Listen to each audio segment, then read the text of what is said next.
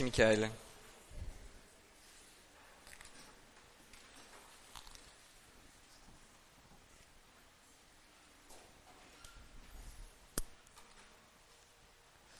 Alors euh, ce matin, bonjour d'abord à celles et à ceux que je n'ai pas eu l'occasion de saluer. Et ce matin, je voudrais vous inviter à méditer dans la première lettre de Jacques, dans la lettre de Jacques au chapitre 1er. Je vous invite à ouvrir vos Bibles euh, dans cette lettre de Jacques à la fin du Nouveau Testament. Et nous lirons les chapitres 18 à 25. Si je devais donner un titre à ce message, ce serait la part de l'écriture, c'est-à-dire la Bible, dans le vécu de notre foi chrétienne. Et je vous propose ce matin de nous laisser guider par Jacques pour réfléchir sur cette question de la part de la Bible dans notre piété et dans l'édification de notre vie chrétienne. Nous nous poserons la question de l'utilité de la Bible, et nous réfléchirons aussi aux moyens de rendre cette lecture féconde dans, dans nos vies.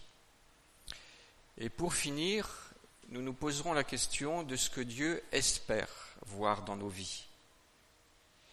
Il sera question en effet dans ce texte de vie chrétienne authentique. Je vous invite donc sans plus attendre à lire dans ce texte. Je vais lire dans la version du semeur. Par un acte, donc au chapitre 1 et le verset 18, par un acte de sa libre volonté, il nous a engendrés par la parole de vérité, pour que nous soyons comme les premiers fruits de sa nouvelle création.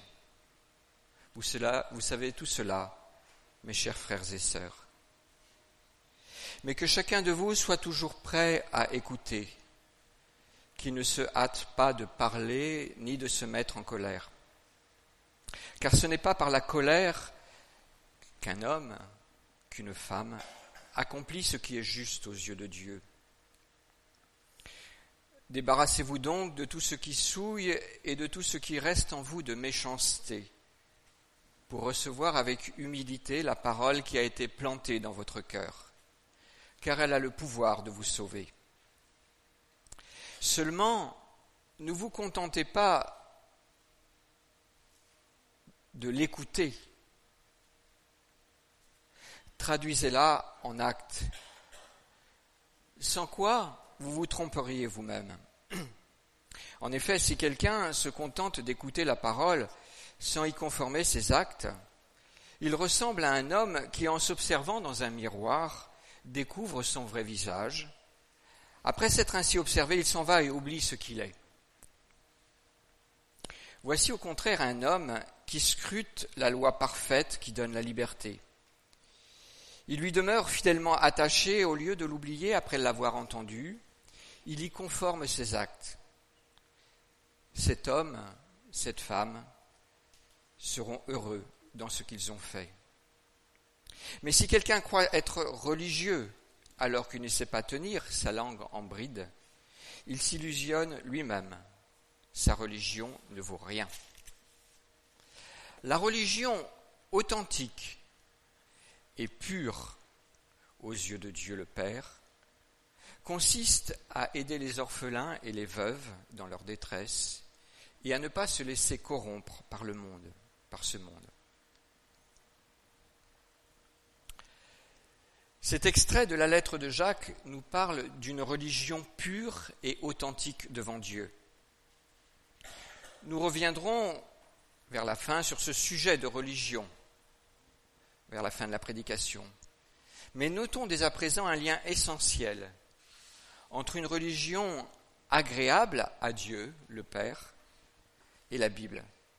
Nous lisons en effet au verset 18 et 19 par un acte de sa libre volonté, il nous a engendrés par la parole de vérité pour que nous soyons comme les premiers fruits de sa nouvelle création. Vous, savez tout cela, mes chers frères et sœurs. Ce texte parle, on l'a vu à la fin, de religion. Si la religion est définie comme l'effort de l'homme pour honorer la divinité, on trouve alors beaucoup de religions dans ce monde. Et on voit que quand on voyage ici ou là, on parle de religion traditionnelle, de religion orientale, de religion musulmane, et bien d'autres religions encore. Il est probable que dans cette lettre, Jacques s'adresse principalement à des juifs convertis au message de salut qui est en Jésus-Christ. Nous sommes au premier temps de l'Église et cette lettre est peut-être le premier écrit du Nouveau Testament. Jacques s'adresse à des hommes, à des femmes qui connaissent les Écritures, qui connaissent les Écritures, qui ont entendu l'Évangile, qui ont répondu, mais qui avaient besoin d'y conformer leur vie. À ces chrétiens, Jacques rappelle que s'ils sont là à l'écouter, ce n'est pas parce qu'ils ont cherché Dieu. S'ils sont là à l'écouter, ce ne sont pas parce qu'ils ont cherché Dieu, mais parce que Dieu est venu les chercher. Et comment Dieu est-il venu les chercher? Il nous est dit en effet que nous avons été engendrés par un acte de sa libre volonté. Jacques parle ici dans ce texte de nouvelle naissance. D'une naissance par la parole de la vérité. Ce que nous lisons dans ce texte appelle à deux remarques. D'une part, la nouvelle naissance, et d'autre part, cette nouvelle naissance par la parole de la vérité. La nouvelle naissance a été banalisée ces derniers temps on parle facilement de born again Christian. Ça nous vient des États-Unis. Les chrétiens nés de nouveau. Dans un sondage récent, on disait qu'on a identifié qu'aux États-Unis, 30% d'Américains se reconnaissent comme des born again Christians, des chrétiens nés de nouveau. Je vous invite tout au long de cette méditation à distinguer entre le fait de se déclarer né de nouveau et le fait d'en manifester les fruits. Et nous allons en voir l'importance tout au long de ce texte. Mais le fait demeure. La nouvelle naissance, c'est pas un truc américain. C'est pas un verset qui a été pris ici pour essayer de construire une doctrine évangélique c'est tout le Nouveau Testament qui nous parle de, de nouvelle naissance. Tous les auteurs du Nouveau Testament, je vous donne quelques citations ici, parlent de nouvelle naissance. Jacques, on l'a vu dans ce texte. Pierre parle de nouvelle naissance également. On lira un texte lié à cela tout à l'heure. Jean en parle dans, son, dans son épître. Paul, de Corinthiens 5, 17. Et en fait, tous ces auteurs, tous ces apôtres ne renvoient qu'à l'enseignement de Jésus. Et en particulier, quelque chose qui nous est relaté dans l'évangile de Jean, une discussion qu'a eue Jésus avec un homme religieux de son époque, un homme qui essayait de servir Dieu de tout son cœur, de toute son âme, Nicodème. Et Jésus lui a dit, si tu ne nais de nouveau, tu ne peux entrer dans le royaume des cieux.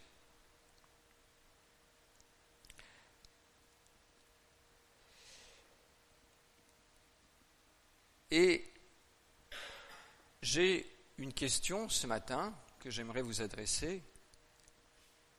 Êtes-vous né de nouveau? Nous devons nous poser la question. Sommes-nous nés de nouveau?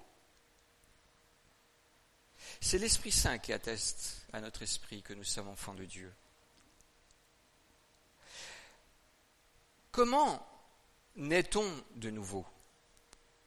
Quel est le processus qui donne lieu à la nouvelle naissance?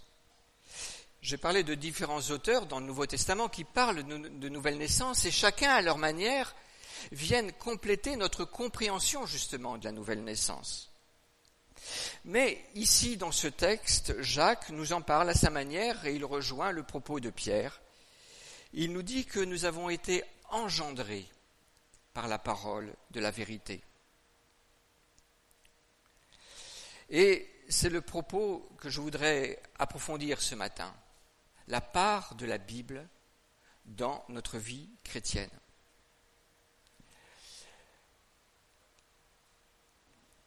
Nous avons été engendrés par la parole de la vérité. Est-ce que cela veut dire qu'il suffit de lire la Bible pour devenir chrétien?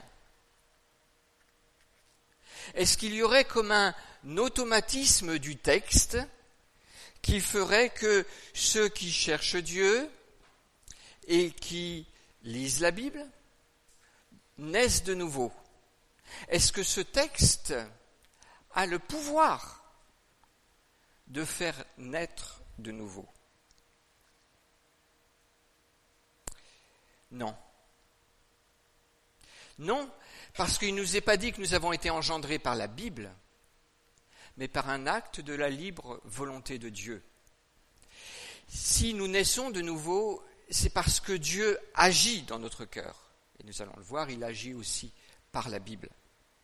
D'ailleurs, si nous lisons la Bible, ce n'est pas simplement parce que nous décidons de la lire, c'est parce que dans le fil de l'histoire et par le biais de l'Église, cette parole nous est proclamée. Et avant de lire la Bible, on nous a, souvent proclamé la, parole de Dieu. On nous a annoncé cette parole.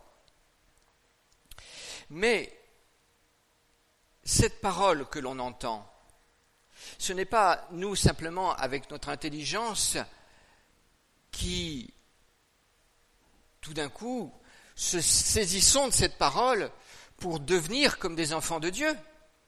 Non. C'est que cette parole que Dieu a inspirée par son esprit, Dieu, par son même esprit, travaille dans nos cœurs pour que cette parole, qui pourrait être une parole parmi d'autres, nous la comprenions comme une révélation de Dieu, comme un enseignement de Dieu qui s'adresse à nous. Et au final, cette parole que nous sommes invités à lire, que nous annonce-t-elle? Jésus-Christ. Jésus-Christ, la parole éternelle de Dieu, Jésus-Christ venu parmi les hommes, Jésus-Christ mort et ressuscité pour nos péchés et nous réconciliant avec Dieu, Jésus-Christ envoyant son Saint-Esprit pour faire de nous des enfants de Dieu, dès maintenant et à jamais. Voilà la parole de Dieu qui nous engendre, la parole éternelle qui est auprès du Père. Et Jésus-Christ, cette parole de Dieu qui s'est faite chair, l'Ancien Testament nous l'annonce, les évangiles nous le présentent, les lettres nous l'expliquent, et l'ensemble du Nouveau Testament et l'Apocalypse en particulier nous annoncent son retour. C'est lui, Jésus-Christ, qui est au centre de la parole de Dieu et c'est lui qui nous engendre, nous l'avons dit. D'où l'importance de la lecture de la Bible dans nos vies. Pas simplement pour naître de nouveau, mais pour vivre en nouveauté de vie. Et c'est ce que l'apôtre Pierre, traitant du même sujet dans sa première lettre, dit. La parole de Dieu, ce n'est pas quelque chose qu'on a entendu un moment pour devenir chrétien, et puis euh, ben, on l'écoute de temps en temps. Non. La parole de Dieu, c'est une nourriture que l'on désire et qui nous fait croître. Voilà ce que dit l'apôtre Pierre, comme des enfants nouveau-nés, désirez ardemment le lait pur de la parole, afin qu'il vous fasse grandir en vue du salut. Et j'aimerais ce matin réfléchir en particulier, en ce début d'année 2018-2019, à la manière nous entraîner dans une réflexion pour que eh bien, nous, nous réfléchissions, nous, nous, nous, posions un petit peu les, éléments euh, qui, où, où, nous nous disons, mais comment est-ce que cette année, alors qu'on recommence, on est parti en vacances, et puis les activités vont reprendre, nos agendas vont se remplir, nous allons organiser, ou nous avons déjà organisé notre année avec ce que nous allons faire, mais nos journées aussi, et comment est-ce que nous allons laisser de la place à cette parole pour qu'elle vienne nous nourrir? Quelle priorité allons-nous donner à la lecture de la parole de Dieu, à son étude en cette année 2018-2019 Alors j'aimerais d'abord vous présenter peut-être les opportunités qui se présentent à nous aussi euh, pour étudier cette parole. Et puis dans un second temps, après, j'aimerais vous parler de la lecture personnelle de la Bible. Mais d'abord, les opportunités, et vous trouverez à la sortie euh, le prospectus du CIFEM. Le CIFEM est une synergie de nos églises euh, du réseau FEF au sein du CNEF, donc une synergie grenobloise pour nous encourager à l'approfondissement euh, de à, nous, à nous équiper pour euh, notre vie chrétienne et nos ministères. je voulais particulièrement souligner quelques séminaires qui cette année peuvent nous intéresser et cours qui peuvent nous intéresser tout particulièrement pour approfondir notre lecture de la parole un séminaire SIFEM qui va avoir lieu en octobre avec euh, un pasteur que beaucoup d'entre vous connaissent, Léo Mutzner, le 6 octobre, sur le livre d'Ésaïe. En quelques heures, de 14h30 à 19h, Léo va condenser ses cours qu'il donne à l'IBG pour nous faire rentrer dans ce, livre, son contexte historique, son plan et puis quelques chapitres forts. Je voudrais aussi porter à votre connaissance, à votre attention, deux séminaires euh, éthiques. Euh, c'est Jean-Marc qui est animateur de cette section des, séminaires éthiques. Et pourquoi j'en parle? Parce que, en, lien avec ce que nous voyons, nous allons voir ce matin, notre lecture de la Bible doit être pratique. L'éthique, ce n'est pas quelque chose qui est à côté de la théologie biblique. L'éthique, c'est une branche naturelle de notre engagement de notre approfondissement de vie de foi chrétienne. Et deux sujets cette année particulièrement intéressants. Un séminaire sur le chrétien au travail, comment être chrétien du lundi 9h au vendredi 17h. Qu'est-ce que ça signifie de mettre en pratique la parole de Dieu sur notre lieu de travail? Beaucoup de défauts, de défis, et beaucoup euh, intéressant d'aller écouter l'orateur, et puis je, pense qu'il y aura des temps d'interaction, de pouvoir réfléchir aussi ensemble euh, sur la manière euh, dont euh, on, vit notre engagement chrétien sur notre lieu de travail et qu'on essaye de, progresser. Un autre séminaire aussi sur le transhumanisme. Un sujet qui nous intéresse et qui nous intéressera de plus en plus. Un sujet éthique est-ce qu'en tant que chrétiens, nous sommes concernés par les débats sur le transhumanisme, sur les évolutions d'un humain plus qu'humain, de l'apport des nouvelles technologies pour faire une nouvelle espèce d'homme, de l'impact des nouvelles technologies, des technosciences, sur le devenir de ce qu'est l'être humain? Est-ce que ça fait partie du questionnement chrétien, cela? Il me semble. Deux autres cours que j'aimerais souligner. Un cours sur euh, la marche chrétienne avec Jésus-Christ. C'est des cours euh, généraux, les, cours, les parcours 9 et 10 du CIFEM, euh, avec Gérard Chalvet, six séances. Et puis nous poursuivons la Bible à, petits pas pour ceux qui, veulent s'engager dans, ce cursus, où il y a six séances avec à peu près quatre heures de préparation avant, avant, chaque cours. Donc un, parcours qui demande un, petit peu un, certain engagement. Je vous invite à aller sur le site du CIFEM et à, regarder, à prendre ce papier à la sortie et à vous questionner euh, sur euh, ce que vous pourrez faire cette année, ce que vous pourrez utiliser cette année de, de ces propositions. La proposition, elle est grande elle peut être un peu impressionnante. Bon, quand on va au restaurant, on a la carte.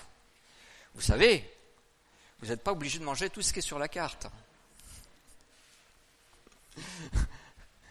Le Seigneur nous invite et il nous donne son esprit à réfléchir devant lui et à lui dire Seigneur, qu'est-ce qui serait bien que je fasse cette année?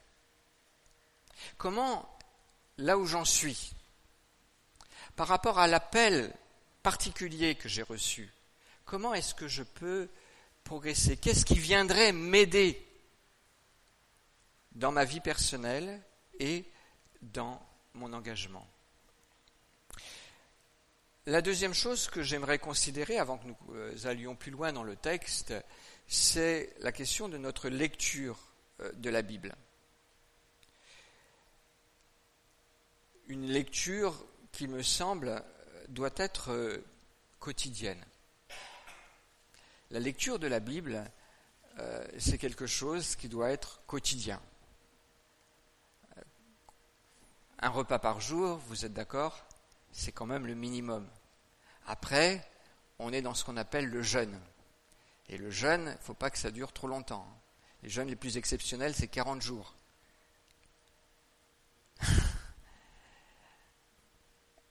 un repas par jour, c'est le minimum, mais comment est-ce que nous nous organisons Et sans doute que le début de l'année est un temps privilégié pour réfléchir sur la part que nous laissons à Dieu pour qu'il vienne nous parler par sa parole. Le temps que nous y consacrerons et la manière aussi dont nous lisons cette parole.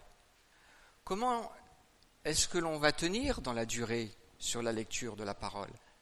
Comment est-ce que la lecture de la parole ne va pas être un geste religieux fastidieux, mais au contraire un temps de ressourcement fécond, le moyen par lequel Dieu vient nous parler et qu'il nous renouvelle? Juste un, partage. Euh, au fil des années, euh, j'ai été amené à distinguer entre trois types de lecture de la parole de Dieu dans ma vie personnelle. Trois types de lecture que je distingue et que je pratique différemment au fil du temps. La dernière, j'essaye maintenant de la pratiquer tous les jours. Et puis, eh bien, les deux premières, euh, je peux les alterner. Cela va dépendre. Il me semble qu'il y a d'abord une première lecture de la Bible qui est une lecture rapide, où on s'efforce de lire la Bible pour lire la Bible et pour avancer, pour prendre conscience de son ensemble. On découvre le paysage et on avance. On ne commence pas à regarder dans la note de bas de texte, non, mais on avance. On avance pour saisir la globalité du texte, pour apprécier l'ensemble du paysage. C'est une lecture qu'il faut faire au début de notre vie chrétienne, et c'est une lecture sans doute qu'il faut renouveler de temps à autre. Ainsi, dans la Bible à grands pas et la Bible Aventure Bible, on a proposé de faire cette lecture à grands pas une année. Et puis, la lecture à petits pas, la deuxième lecture, une lecture d'étude, les quatre années suivantes. C'est la deuxième lecture de la Bible qu'on peut avoir où, ayant pris conscience ou étant encore frais avec l'ensemble de notre lecture de la Bible, eh bien, on vient approfondir un livre en particulier. Et on creuse euh, ce livre. Et puis, une troisième lecture, me semble-t-il, à côté de cette lecture rapide et de cette autre lecture d'étude, d'approfondissement, c'est une lecture priante, où on prend des textes de la Bible, pas tous, mais certains en particulier, les psaumes, certains textes du Nouveau Testament, le Sermon sur la montagne, des cantiques du Nouveau Testament, il y en a plein, et un texte que l'on prie ou que l'on chante, comme pour l'approfondir, le méditer, comme pour le présenter devant Dieu et lui dire Seigneur, c'est cela ma prière aussi. Alors, concernant les deux, les, deux premières euh, lectures de la Bible, comment est-ce que l'on fait euh, pour essayer de lire la Bible et de ne pas s'épuiser? Alors, il ne s'agit pas de commencer au livre de la Genèse et de continuer à la fin au chapitre 22 de l'Apocalypse. J'y suis arrivé. Bah, vous savez, il y a eu des passages assez difficiles. Hein. Il y a eu le livre du Lévitique. bon, euh, le livre de l'Apocalypse, n'était pas facile non plus. Donc, il ne s'agit pas, quand on dit de lire toute la Bible, de commencer à Genèse 1.1 et de finir à la fin du livre de l'Apocalypse. Mais il ne s'agit pas non plus euh, de dire, bah, Seigneur, c'est ta parole, qu'elle me parle. Et on lit. J'aimerais vous raconter l'histoire de quelqu'un qui pratiquait ce type de lecture. Et donc, un jour, il, il ouvra sa Bible un peu au hasard, il lit, et voici ce qu'il lit. Et Jésus et Judas alla se pendre. Non, Seigneur, c'est pas pour moi que tu as donné ce texte. Seigneur, Parle-moi. Va, et toi fais de même. L'histoire ne dit pas comment il a mis en pratique sa lecture de la, de la parole de Dieu. Peut-être qu'il s'est dit que finalement il fallait qu'il abandonne ce principe et qu'il en revienne à une lecture plus conséquente. Il me semble que si nous ne devons pas lire nécessairement en commençant à Genèse et en finissant à l'Apocalypse, il est bien, quand nous nous attachons à la lecture d'un texte, de commencer au début de ce texte et de finir ce texte. C'est-à-dire, on va lire l'évangile de Matthieu, eh bien, on commence au début de l'évangile de Matthieu. Que ce soit une lecture rapide ou une lecture d'approfondissement, on suit notre lecture. Pourquoi Il me semble parce que c'est de cette manière-là que nous respecterons le texte et que nous ne viendrons pas lui coller le sens que nous voulons, mais que nous nous mettons à l'écoute de l'auteur inspiré et que nous écoutons ce qu'il a à nous dire. Alors pour ceux que ça intéresse, dans le cadre d'Aventure Bible, on a fait un planning de lecture qui ne va pas de Genèse Apocalypse, mais qui alterne entre l'Ancien et le Nouveau Testament et qui permet euh, de lire euh, la Bible, si on le souhaite, en un an, euh, en, essayant de suivre le, progrès de la révélation de manière chronologique, et qui propose de relire ensuite de, chapitre par chapitre de manière détaillée. Si ça vous intéresse, vous m'enverrez un mail et je vous enverrai ça.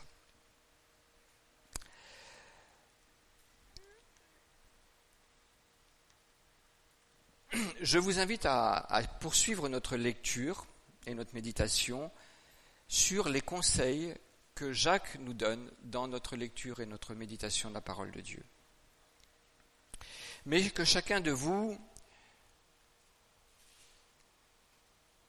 soit prêt, toujours, toujours prêt à écouter, qui ne se hâte pas de parler ni de se mettre en colère car ce n'est pas par la colère qu'un homme accomplit ce qui est juste aux yeux de Dieu. Débarrassez-vous donc de tout ce qui souille et de tout ce qui reste en vous de méchanceté, pour recevoir avec humilité la parole qui a été plantée dans votre cœur, car elle a le pouvoir de vous sauver. Dans la suite de la lettre, Jacques nous donne des conseils pour rendre féconde notre lecture de la Bible. Et on peut en, reconnaître, dans ce passage, je les ai soulignés en jaune, au moins trois ou quatre. Notre lecture de la Bible doit d'abord être marquée par un esprit d'écoute. nous venons écouter ce que Dieu a à nous dire. Nous ne venons pas dire au texte ce qu'il nous dit. On n'est pas en train de prêcher ou de commenter le texte, on est d'abord en train de l'écouter. Il est important de le respecter, de l'écouter. Ne lisons pas la Bible pour nous conforter dans l'idée que nous avons de Dieu. Mais lisons la Bible pour laisser Dieu nous renouveler dans ce qu'il veut nous dire de lui-même et de ce qu'il nous demande. Deuxième point, dans les conseils que nous donne l'apôtre Jacques, sommes-nous fâchés avec quelqu'un? Il est sans doute mieux de fermer notre Bible et d'aller d'abord nous réconcilier avec cette personne.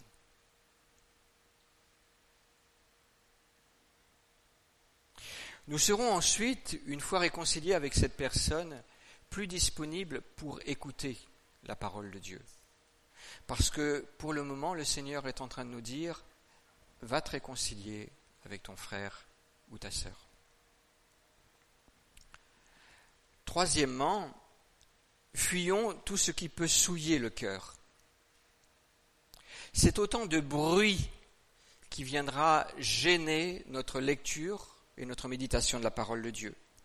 Que ce soit l'immoralité, la cupidité ou la méchanceté.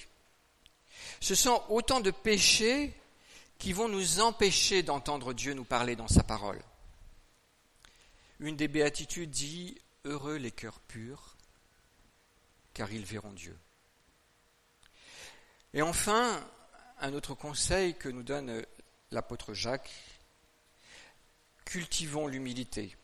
Elle nous rend disponibles pour recevoir la parole de Dieu et ce qu'il a à nous dire par cette parole.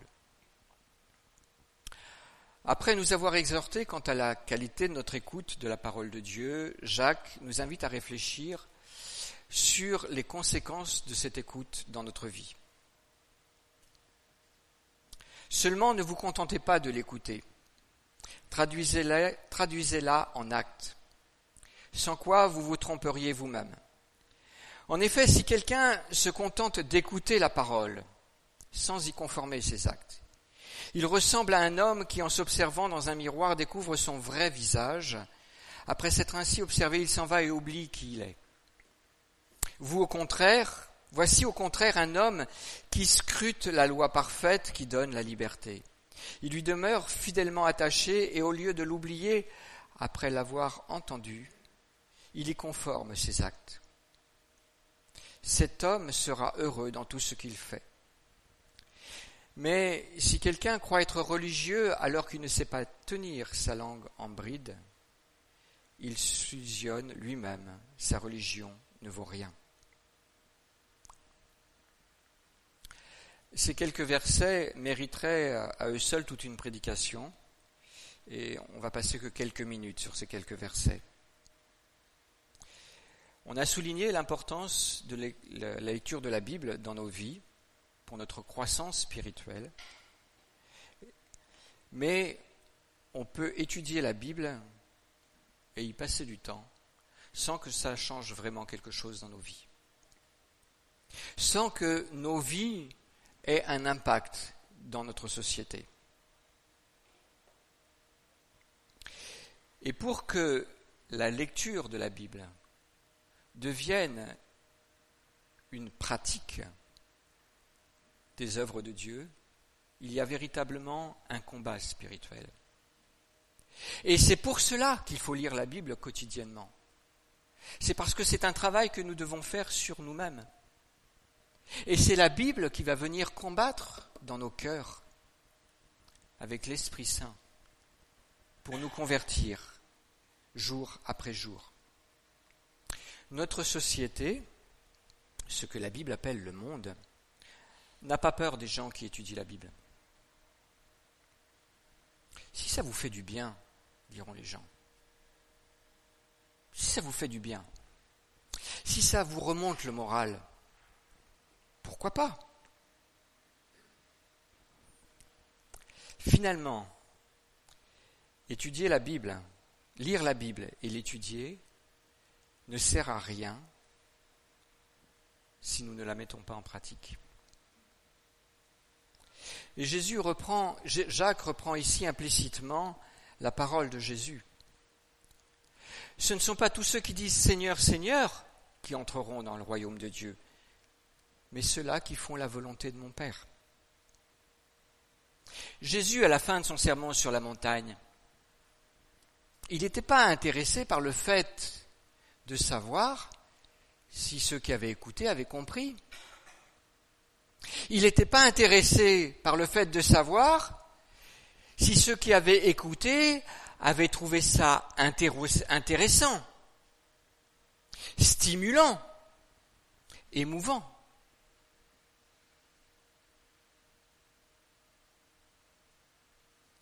On a un petit chant, le fou sur.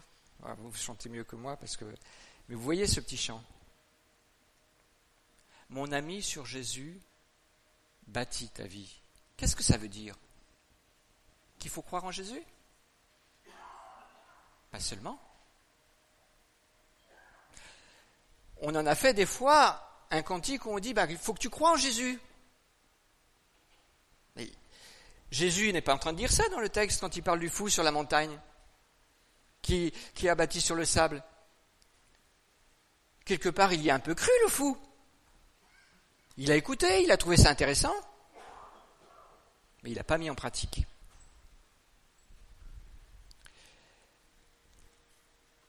C'est un véritable défi qui s'adresse à nous de mettre en pratique la parole de Dieu. Et c'est pour ça aussi que je parlais de ces séminaires d'éthique.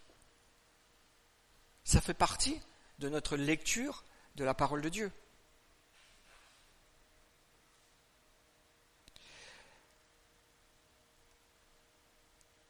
Dans ce texte, tout à l'heure, en, le relisant, vous voyez, quand on a lu euh, Voici au contraire un homme qui scrute la loi parfaite qui donne la liberté.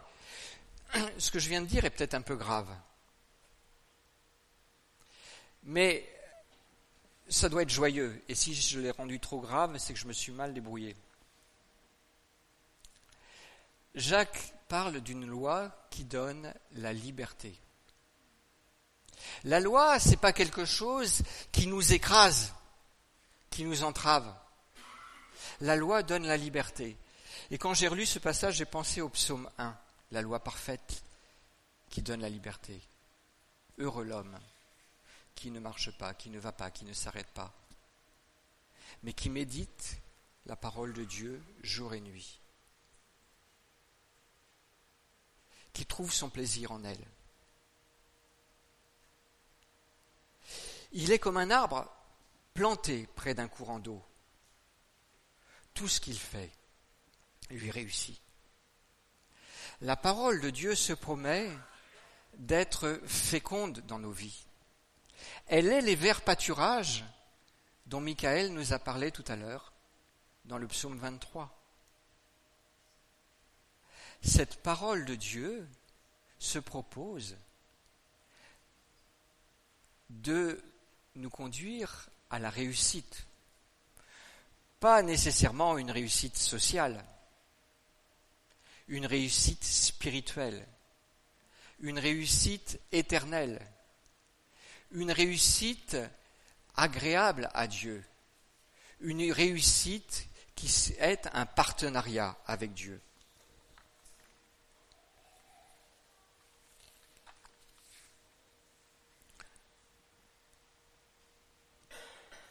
Je voulais faire deux remarques. Je vous ai mis en, jaune euh, une expression qui revient dans ce passage. Je voulais vous rendre attentif à ça. Traduisez-la en actes, sans y conformer ces actes.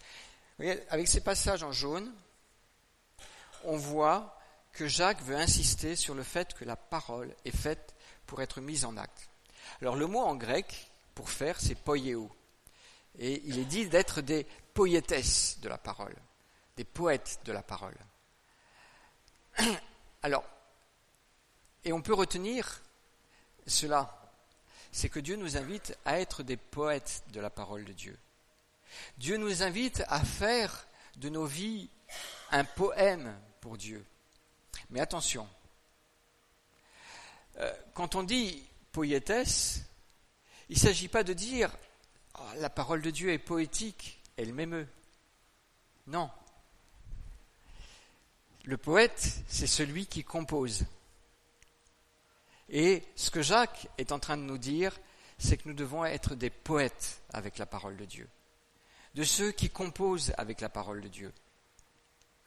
Et pour finir, et c'est le, dernier verset nous, servira de conclusion, la religion authentique et pure aux yeux de Dieu, le Père, consiste à aider les orphelins et les veuves dans leur détresse et à ne pas se laisser corrompre par ce monde.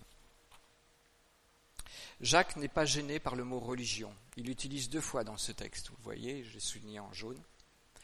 Il est utilisé deux autres fois dans le Nouveau Testament, et c'est dans la bouche de Paul. Et dans la bouche de Paul, ça désigne le phénomène religieux. Plein de religions dans le monde, soit pour parler de la religion juive ou des religions païennes.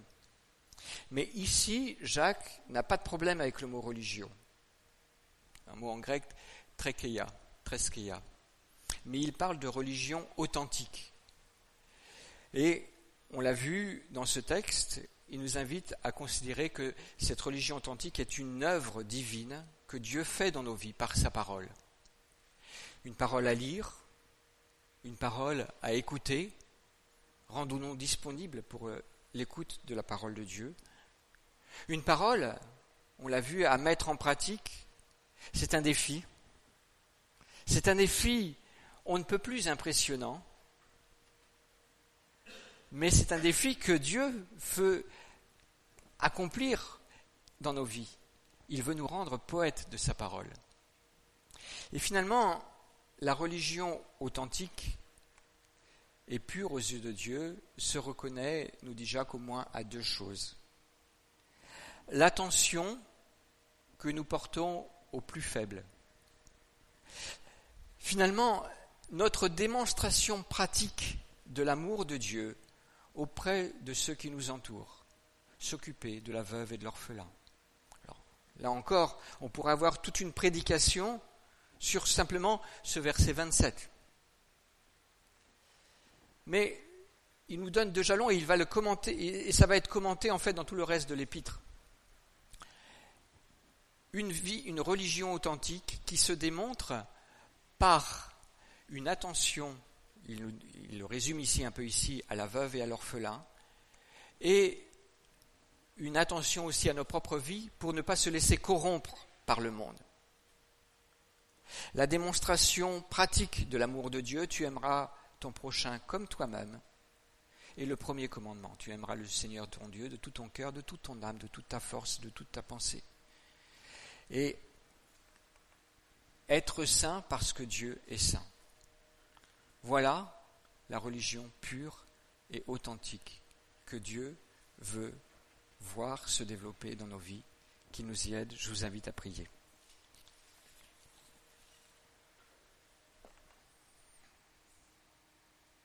Seigneur, euh, merci pour ta parole. Père éternel, tu nous as fait naître par ta parole à une vie nouvelle. Notre privilège est immense. Nous te rendons grâce, Seigneur, de ce que Jésus-Christ est venu dans nos vies. Il a su ouvrir les barrières de nos cœurs par son Esprit Saint et nous avons entendu son appel et nous y avons répondu. Seigneur, donne-nous d'être à la hauteur de ta parole. Ne regarde pas, Seigneur, à nos faiblesses, tu les connais, mais regarde à la puissance de ton amour, à la force de ton esprit, Aide-nous à marcher un pas après l'autre dans la lecture de ta parole et dans sa mise en pratique, dans son écoute. Seigneur, travaille dans nos cœurs pour ta gloire. Amen.